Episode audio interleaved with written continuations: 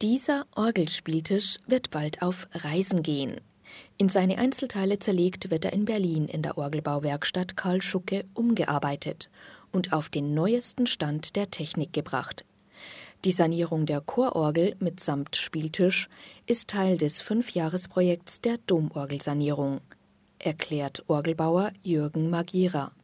Im Einzelnen werden die drei Klaviaturen, die man hier hinter mir sieht, die Pedalklaviatur, die ausgebaut ist, überarbeitet und renoviert. Und alles, was für den Organisten an Hilfsmitteln zur Verfügung steht, um die verschiedenen Klangfarben der Orgel einzustellen, wird modernisiert und auf einen äh, hochaktuellen Standard gesetzt. Die Chororgel besitzt als einzige der fünf Teilorgeln einen eigenen mechanischen Spielschrank. Entsprechend aufwendig ist die Sanierung. Die Umbauarbeiten äh, allein für den Spieltisch werden ungefähr sechs Wochen in Anspruch nehmen. Und die Renovierung der Chororgel als Ganzes wird dann weitere zwei bis drei Monate beanspruchen. Die Domorgel bleibt während der fünfjährigen Sanierung immer in Teilen bespielbar. Erst wenn die Arbeiten an einer Teilorgel abgeschlossen sind, folgt die nächste. Nach der Überholung und Erweiterung der Chororgel ist der nächste Bauabschnitt der Einbau von zwei komplett neuen Orgelwerken, den sogenannten Balkonorgeln, die im Kirch Kirchenschiff eingebaut werden.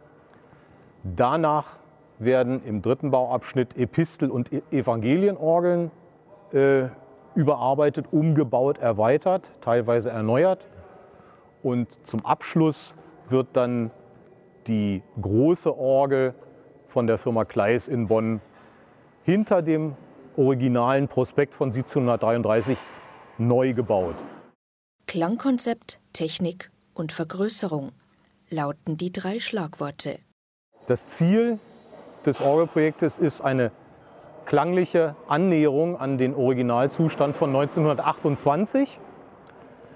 Technisch ist eine Überarbeitung erforderlich, um für die nächsten Jahrzehnte Betriebssicherheit und Komfort zu gewährleisten.